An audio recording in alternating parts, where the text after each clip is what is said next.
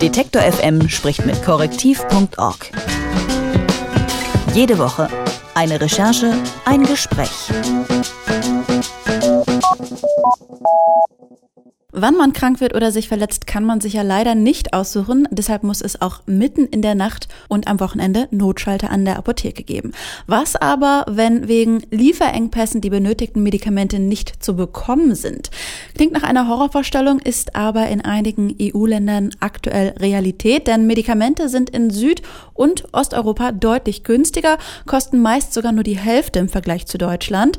Pharmahändler kaufen in diesen Ländern Medikamente billig ein und und bringen sie dann in deutsche Apotheken. Zu deutlich höheren Preisen natürlich. In den Herkunftsländern gibt es deswegen jetzt Engpässe. Einige Medikamente sind nicht mehr lieferbar. Marta Oros ist Reporterin bei Korrektiv und hat zusammen mit dem RTL Nachtjournal hinter die Kulissen des EU-weiten Medikamentenhandels geschaut. Ob und wie Pharmakonzerne und Krankenkassen von diesem Modell profitieren, darüber spreche ich mit ihr. Hallo Marta. Ja, hallo, ich grüße Sie, Zuhörer. Wie seid ihr denn auf das Thema aufmerksam geworden? Ich habe eigentlich eine komplett andere Recherche angefangen und da ging es auch um Pharmathemen und dann bin ich auf diese Geschichte aufmerksam geworden, die bei uns bis jetzt unbekannt war, aber in den Ländern, wo das tatsächlich ein großes Problem ist, zum Beispiel auch in Rumänien, das schon an der Tagesordnung ist, eigentlich seit Jahren, wenn man die Presse dort liest, dann kommt man immer wieder auf das Thema. Und ich habe dann ziemlich schnell festgestellt, dass es hier auch um deutsche Pharmahändler geht, deutsche Firmen, die an diese Handelsketten teilnehmen, beziehungsweise die auch aus Rumänien, aber auch aus anderen Ländern Medikamente importieren nach Deutschland und so hat das alles angefangen. Wie genau verläuft denn der Weg der Medikamente nach Deutschland? Also durch wie viele Hände gehen denn da die Medikamente? Naja, das ist genau der Teil, was man sehr, sehr, sehr schwierig recherchieren kann, denn diese ganze Handelsketten, selbst wenn es um Medikamente geht, sind völlig intransparent. Also wir wissen zum Beispiel, wenn wir hier in der Apotheke ein sogenanntes Import- oder Reimportpräparat bekommen, also ein Medikament, was aus dem EU-Ausland kommt, importiert wurde, dann wissen wir zumindest, wer die Firma ist, die das importiert hat. Das Medikament hat auch eine Nummer, also theoretisch könnte man das identifizieren, aber weder für Verbraucher noch für Journalisten, für Leute, die recherchieren wollen in diesem Thema, es ist völlig unbekannt, woher eigentlich dieses Medikament kommt. Man kann dann sich die Packung angucken und sieht man, auf welche Sprache die Packungsbeilage geschrieben wurde. Dann kann man daraus ableiten, aus welchem Land das Medikament kommt. Dann kann man sich verfügbare Datenbanken angucken, die aber leider entweder kostenpflichtig sind oder komplett intransparent, sehr, sehr, sehr schwer zu benutzen. Und es gibt eigentlich keine öffentliche Datenbank, die diesen Medikamentenhandel festhalten könnte oder registrieren könnte. Deswegen dauert das auch ziemlich lange, bis man tatsächlich weiß, welche Handelsketten das sind, wie viele Teilnehmer in diesen Handelsketten sind. Die Importeure erklären das Geschäft so, sie versuchen immer die Medikamente zu finden, die Präparate zu finden, wo es einen sehr großen Preisunterschied ist zwischen den deutschen Preisen und den Preisen in anderen Ländern. Dann kontaktieren sie in diesen Ländern andere Händler oder Kontaktpersonen, Ansprechpartner und dann müssen sie auch eine Importzulassung beantragen für dieses Land und wenn sie einmal eine Zulassung für ein bestimmtes Präparat haben, dann dürfen sie natürlich in allen möglichen Mengen dieses Präparat dann nach Deutschland importieren. Wie viele in diesem Prozess eingeschaltet sind, das wollen eigentlich die Importeure nicht verraten, können wir auch nicht immer feststellen. Es gibt auch die äh, Theorie, dass bei Importarzneimitteln die Chance auch größer ist, dass man mit Fälschungen zu tun hat. Solche Fälle gibt es eigentlich nicht so oft, aber trotzdem, das zeigt ja auch, dass die Medikamente manchmal auch in die falschen Hände geraten können, bevor sie äh, hier bei uns in die Apotheke ankommen. Welche Medikamente sind denn da vor allem betroffen? Nee, es geht meistens um Medikamente, wo der Preisspanne tatsächlich sehr hoch ist oder aber um Medikamente, die hier sehr teuer sind und sehr nachgefragt sind. Meistens sind es Krebsmedikamente, wo man große Preisunterschiede feststellen kann.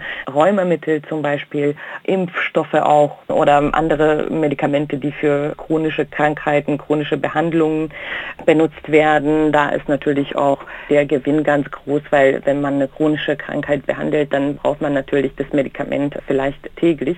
Und deswegen kann man das auch überall sehr gut verkaufen. Kommt das denn bei den Patienten in Süd- und Osteuropa an, dass die Medikamente da eventuell fehlen?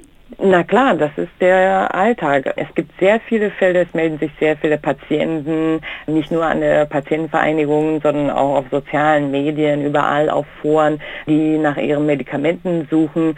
Es gibt eine Knappheit von bestimmten Medikamenten, die auch gleichzeitig exportiert werden ins Ausland, nicht nur nach Deutschland, sondern auch nach Schweden, nach Großbritannien, in die Niederlande, also generell nach hochpreisigeren Ländern natürlich. Und diese Medikamente fehlen. Es gibt natürlich auch ein anderer Grund, Grund für die Engpässe in diesen Ländern und zwar das liegt tatsächlich an den Pharmakonzernen, an den Herstellern. Wenn sie merken, dass in diesen niedrigpreisigeren Ländern die Medikamente abwandern sozusagen oder verschwinden, auch durch diesen Parallelhandel, dann führen sie eine sogenannte Kontingentierung ein. Das heißt, sie werden die Menge, was sie normalerweise liefern, dann einschränken und das führt auch nach weiteren Engpässen. Aber es ist definitiv so, dass auch der Parallelhandel dazu beiträgt, dass Medikamente fehlen auf diesen Märkten. Können Sie das benennen, wer da am Ende am meisten davon profitiert?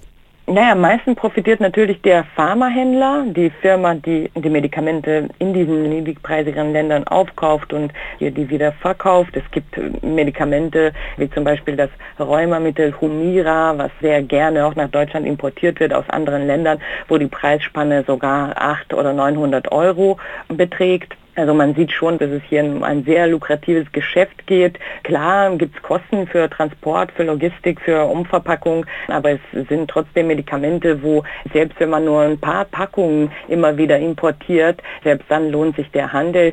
Und an der zweiten Stelle stehen die deutschen Krankenkassen, die aus Importarzneimitteln profitieren gibt jährlich eine Zahl, was die Einsparungen angeht von der Krankenkasse, und zwar die Einsparungen durch die sogenannten Importarzneimittel. Das heißt, wenn eine Apotheke ein Importarzneimittel abgibt, damit spart natürlich auch die Krankenkasse.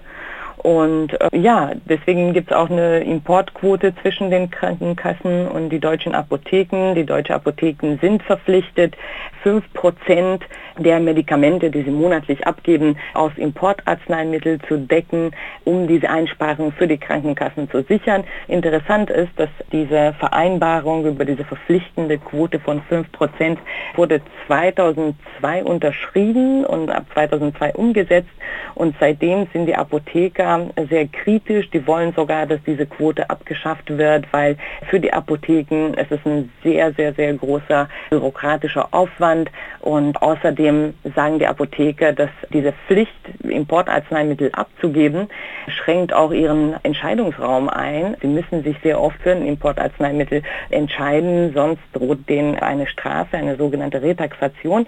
Und es gibt auch unter den Krankenkassen schon einige, zumindest eine sicherlich, die AOK Baden-Württemberg, die die Importquote mittlerweile auch abschaffen möchte. Die AOK Baden-Württemberg sieht es überhaupt nicht mehr ein, warum so ein Geschäftsmodell vom Staat subventioniert werden soll und sieht auch die Einsparungen sehr, sehr gering im Vergleich zu der moralischen Frage, welche Folgen dieser Medikamentenhandel hat. Nach Recherchen von Korrektiv und dem RTL Nacht-Journal kaufen große Pharmafirmen günstig Medikamente in Süd- und Osteuropa ein und verkaufen sie dann in Deutschland teurer weiter. Was das für Auswirkungen hat, darüber habe ich mit Martha Oros vom Recherchezentrum Korrektiv gesprochen. Vielen Dank für das Gespräch. Danke sehr.